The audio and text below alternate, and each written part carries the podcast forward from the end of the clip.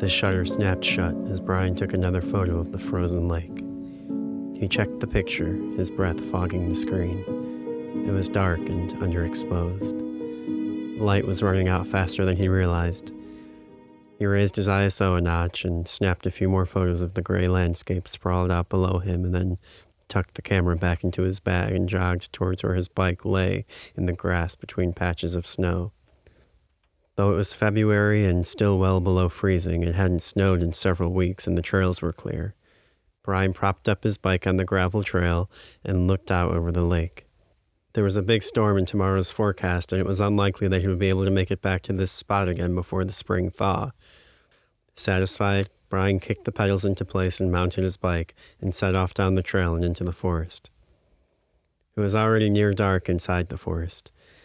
The sun was low and the trees cast long and solemn shadows over the trail, pillars of some forgotten temple flashing across Brian's face as he sped over the gravel. Even though it was unseasonably warm, the wind crackling across his face still managed to draw tears down the sides of his cheeks. His hands began to ache from the cold. He gripped the bike handles harder and pushed forward. A final hazy sunlight burned crimson in large sections of snow and ice across the forest floor as the sun began to merge into the horizon, and then Brian rode behind a hill and it was gone. The forest grew denser, swallowing him into itself. Trees came nearer to the edge of the trail, closing in.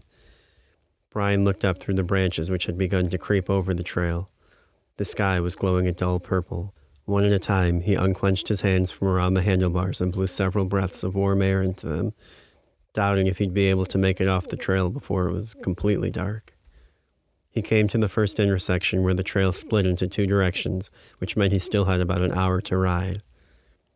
A while after the trail split, it began to twist sharply every couple hundred feet. Brian came to the top of a small hill and paused to catch his breath and warm his hands. It was all but completely dark now. With a sigh, Brian repositioned himself on the seat and rolled off down the hill. He gained speed quickly and sat back and let gravity carry him down a straight stretch of trail.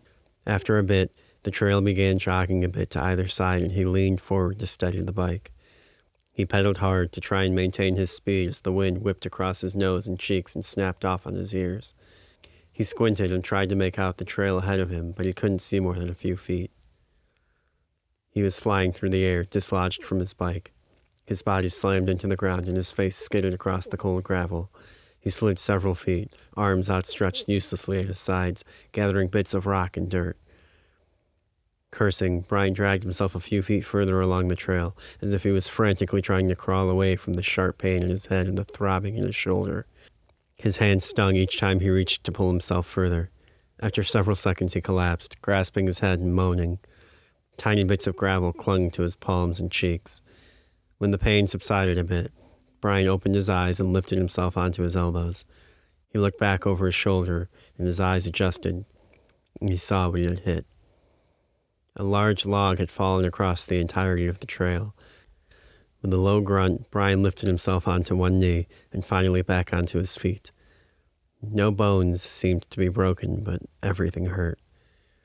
His eyes darted around the ground until they landed on the camera bag. He picked it up and unzipped it. The camera was unharmed. With a sigh, Brian limped his way toward where his bike lay and picked it up. Wincing, he lifted one leg over the seat and began to push the bike. It lurched forward awkwardly, and the front wheel hit the ground with a dull thud. It was bent out of shape, and the tire was flat. It would not roll. As he stood with his bike, the silence of the forest crept over the trail and seeped into him. He looked up from his bike and scanned the spaces between the trees, unsure of what he was looking for. It was already much colder out than it had been while he was taking photos. His lower jaw was trembling in the breeze. He began to walk the bike down the trail and paused on the second step.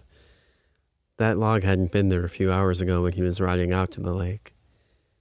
He looked back only for a moment and then continued down the trail. Brian walked, and as he walked, he thought of warm things. He thought of building a fire in his fireplace, which he rarely did. He thought of making hot chocolate, but more than drinking it, he imagined warming his hands by the stove as he made it. He thought of blankets and light. He thought of these things, and he continued to shiver. His toes ached as they pressed against his boots with each step. 20 minutes after riding his bike into the fallen log, he came to a large clearing. In the summertime, tall grasses covered the rolling bluffs here and swayed easily in the breeze. Brian paused to catch his breath and gazed out at the hills where everything was now matted down and washed over with frozen moonlight. Dropping his eyes back to the trail in front of him, Brian trudged off once more. The opposite tree line was about a half mile in the distance. Walking through the open, the wind bit and clawed at his face, but for the first time he found he could see more than a few feet in the direction he was going. In this light, the silhouette of the forest loomed in the distance, a black wall. In the middle of the clearing stood a solitary oak tree, its branches bare and shivering in the wind, ancient claws cursing the constellations that hung like a painting over the landscape, the pointed light of each star slicing through the chilled air. After a few minutes, Brian reached the black wall where the forest resumed, his bike rolling and clanging at his side. He looked back to survey the ground he had covered, and it looked like a further distance than he remembered. The wind had quickened his step. As he was about to turn back and continue home, he noticed a figure standing on the trail, back near the far edge of the clearing. It was barely visible between the masses of trees, an anomaly in the faint glow of the moon. The more Brian tried to focus on it, the less clear it became, until it was gone or had never been there at all. Brian waited for his eyes to find the figure again, but it would not reform. He wheeled his bike down the trail until the light from the clearing was a small dot behind him, engulfed by the trees, and then the trail took a sharp turn right, and all light was gone. Brian took out his phone to illuminate the rutty ground, but the cold had killed the battery and it would not start. He pushed his bike ahead of him and made his way forward, measuring each step. The hills rose up on either side of him, and the trees grew thicker still and blotted out the sky almost completely, and the trail was plunged into near total blackness. Brian waited for his eyes to adjust, and as they left him temporarily blind, his heart began beating faster in his chest, and he could not see, could not hear, but he could feel the forest coming alive around him. And as his breathing picked up, he began to hear it ringing off the trees that were closing in, his footsteps impossibly loud, masking the sounds of anything else that might be creeping towards him in the darkness. So he slowed down until he was barely inching through the gravel, and then stopped moving entirely. Fists clenched at his sides, and he felt a heaviness weighing on him, a feeling that he was being not only watched, but meticulously studied. And he had to run, but his legs were too stiff to move, and he was stuck, waiting for whatever was coming for him, until he finally broke free and sprinted down the path, bike tires smashing against every bump and kicking up dust behind him. He rounded another bend, and the trees began to thin, and before long he had enough light to see by, and so he slowed down, and when he was another 100 feet away from the bend, he stopped to catch his breath. Everything seemed even quieter now, in the absence of his own footsteps, and he began to feel very silly for scaring himself, a child running up the steps out of a dark basement. When he stood up and looked down the trail, there was an old man standing not 50 feet in front of him. Brian screamed. If the old man heard him, he made no sign. And so Brian watched him for a long time and finally called out to him. The man did not react immediately, but after a moment slowly turned his head to face Brian and smiled. The old man greeted him, and with that Brian approached him. The man wore a long black overcoat and asked Brian why he was out on the trail so late, and so Brian showed him his bike tire. The man told Brian that he had a house not far from the trail, and he invited him over to see if he might be able to fix his tire there. Brian politely declined, and before long the two were going their separate ways, and Brian was once again wheeling his bike through the dark. He returned to his warm thoughts, now interspersed with thoughts of the old man. Flurries began to fall from the sky, blown into his eyes by the wind. As the flurries turned to bits of stinging hail, Brian wondered if the old man really could have fixed his bike. For a brief moment, he considered turning around to find him. Before he could decide, he looked around and realized he had stepped into another large clearing. It looked nearly identical to the clearing he had passed earlier. When Brian was about halfway through it, he saw the large oak tree standing up against the night sky and realized that it was the same clearing he had passed earlier. He wheeled around and looked back. Had he changed directions when he stopped to talk to the old man? He was sure he hadn't. Suppressing the panic he felt bubbling inside of him, Brian set out in the direction that he believed he had been walking prior to the mix-up. After several minutes, he reached the edge of the clearing and convinced himself that this was the side of the clearing farthest from the lake and thus closest to his house, and so he continued his journey. He passed once again through the low, dark section of the trail and was satisfied with the knowledge that he was once again headed in the right direction.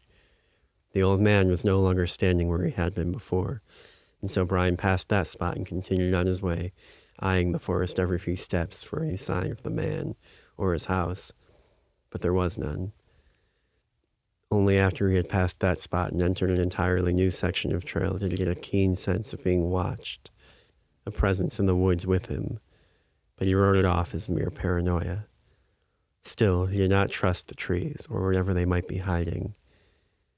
For another 30 minutes, Brian hauled his bike along the trail beside him, the tire thudding over the gravel every two steps. After he had wheeled it up a particularly steep bluff, Brian and his bike emerged into another section where the trees faded away and the grass grew shorter along the edges of the trail. At the top of the bluff, Brian looked out and saw the lake. There was no mistaking it. It was the same lake which he had been taking pictures of before the sun had set, now several hours ago. He looked out over the icy expanse of it. The blanket of untouched snow shimmered with the easy glow of the moonlight. A black wall of trees formed an orderly ring around it, shielding it from the stars, fiercely burning stabs of light hung by wire from some invisible ceiling that enclosed everything, taunting him. When he turned his gaze from the lake, the old man was standing on the trail 10 feet to his right.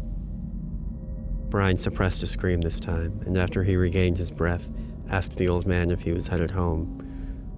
He'd eventually be heading home, he said, but for now he was just out, enjoying the night. He asked Brian how he ended up back at the lake, and Brian told him that he had gotten turned around. Again, the old man invited Brian to his house. It was only a short walk, he said. Again, Brian politely refused. The old man said nothing in return. After another minute, Brian once again began his journey home along the trail, now certain that he was headed in the right direction.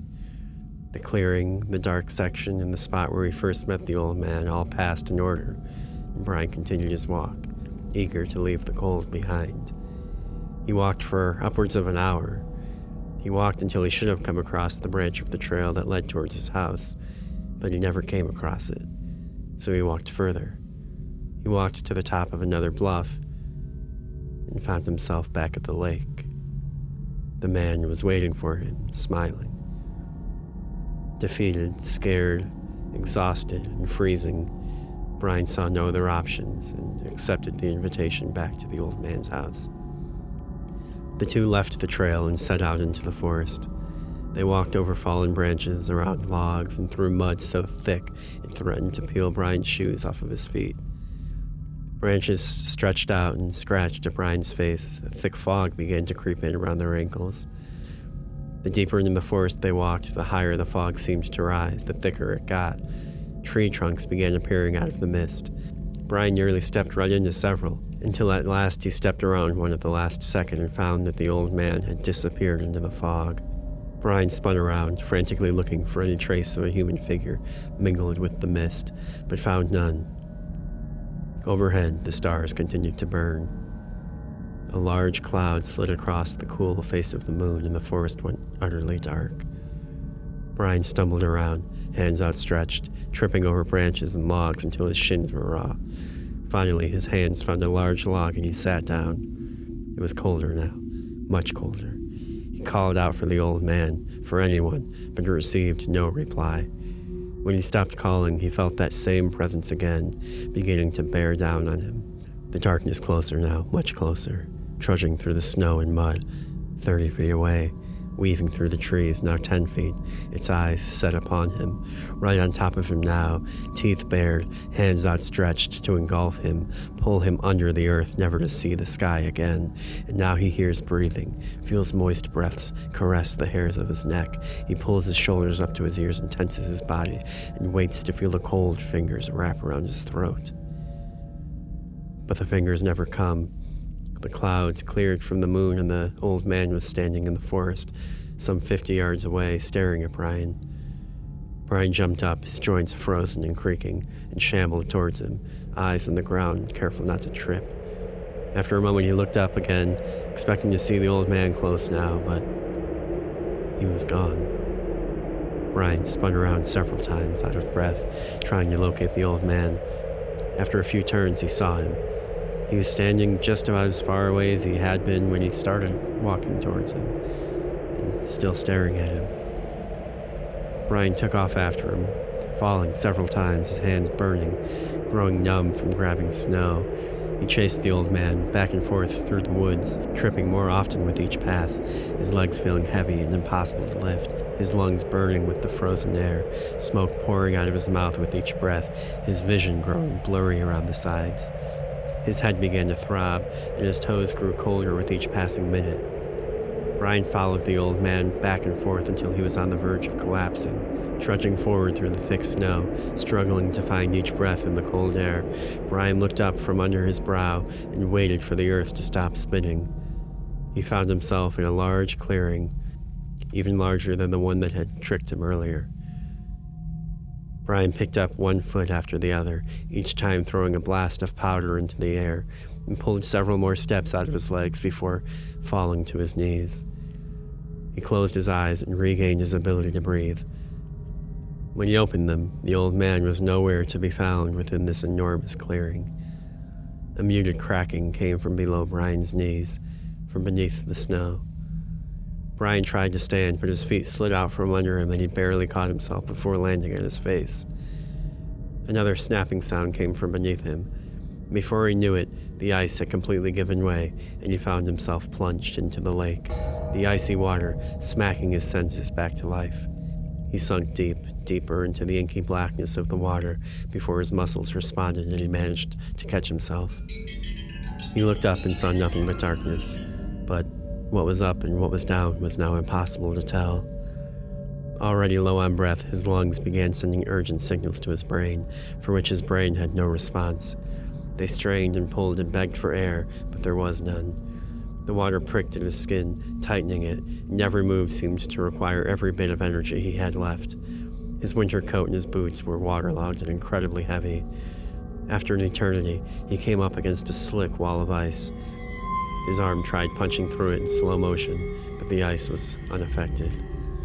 Brian slid back and forth against the wall, but never felt so much as a bump. It seemed to continue to the ends of the earth. Brian's head began to pound. He felt his lungs shriveling inside of his chest. He attempted to blink the blurriness out of his eyes, but each time he reopened them, the world was a little darker, a little hazier. His brain could no longer force his fingers to bend. His body tingled, and slowly the world faded, and Brian's body adjusted to the cold.